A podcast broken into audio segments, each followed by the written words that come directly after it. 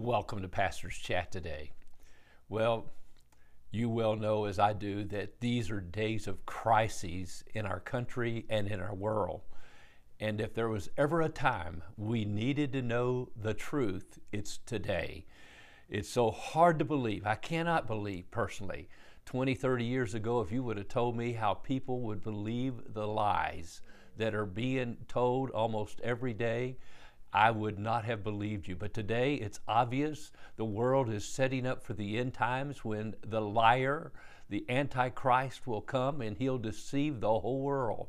The devil, who is the deceiver, the Antichrist, his false prophet, his false Christ, will come and they will deceive the whole world. But my friend, you and I have the truth. And that's what we're looking at here in 1 John chapter 3, and we're going to start in chapter 4. But before I do that, most of you know I've been pastor of Rainbow Forest Baptist Church here in Troutville, Blue Ridge, Virginia for the last 25 years. One of the greatest privileges of my life to be the pastor of this wonderful, wonderful church. Wonderful people who love the Lord, who've gone on mission with me, with God, to tell the whole world that Jesus Christ is the answer to every need they have in their life.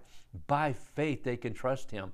Well, today will be my last Sunday to preach my last full message as senior pastor of this church. And I'll be preaching from 2 Peter chapter 1 where Peter is telling us that he wants us to know some things, remember some things that are so important. He's getting ready in this chapter we read to die. He knows that he's going to be crucified, he's going to be martyred for Jesus Christ. And so he's given his last words in 2 Peter, and he says, I want you to remember these things. Well, that's the title of my message Remember These Things.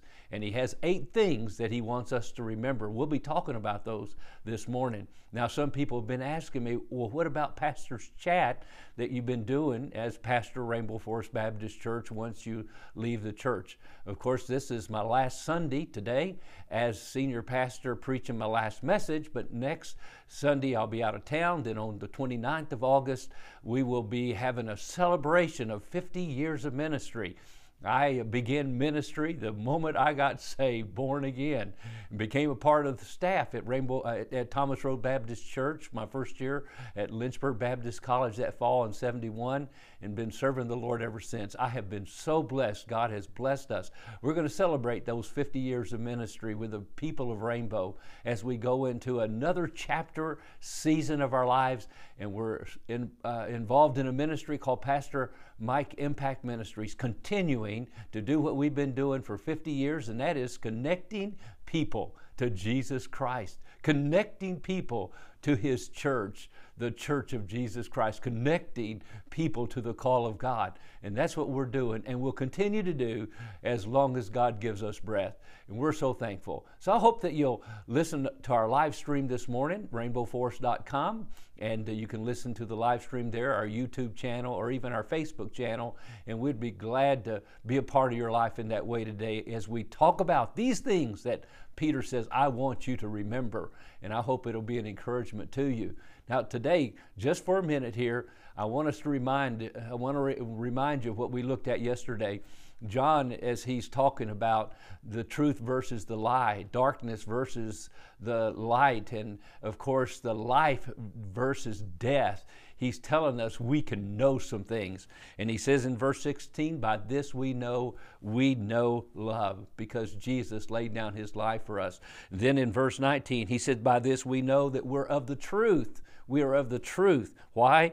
And we reassure our hearts before Him. Why? Because we practice loving others around us. And then the last thing He says here in verse 24 and by this we know that He abides in us by His Spirit, whom He's given us. Oh, my friend, today, these are things you can know the truth, the love of God, and a Holy Spirit of the living God helping us and when we start chapter four, actually, this is the, uh, chapter four, this is the introduction to that because he tells us what the Holy Spirit will help us to do as we face the lies of the evil one that are in the world around us in chapter four. So you can read that and start preparing for that. Well, God bless you. I trust uh, today finds you going to church if you can and uh, listening to the Word of God and abiding in Him and letting Him abide in you as you live for Jesus Christ today. God bless you and you have a wonderful, wonderful day.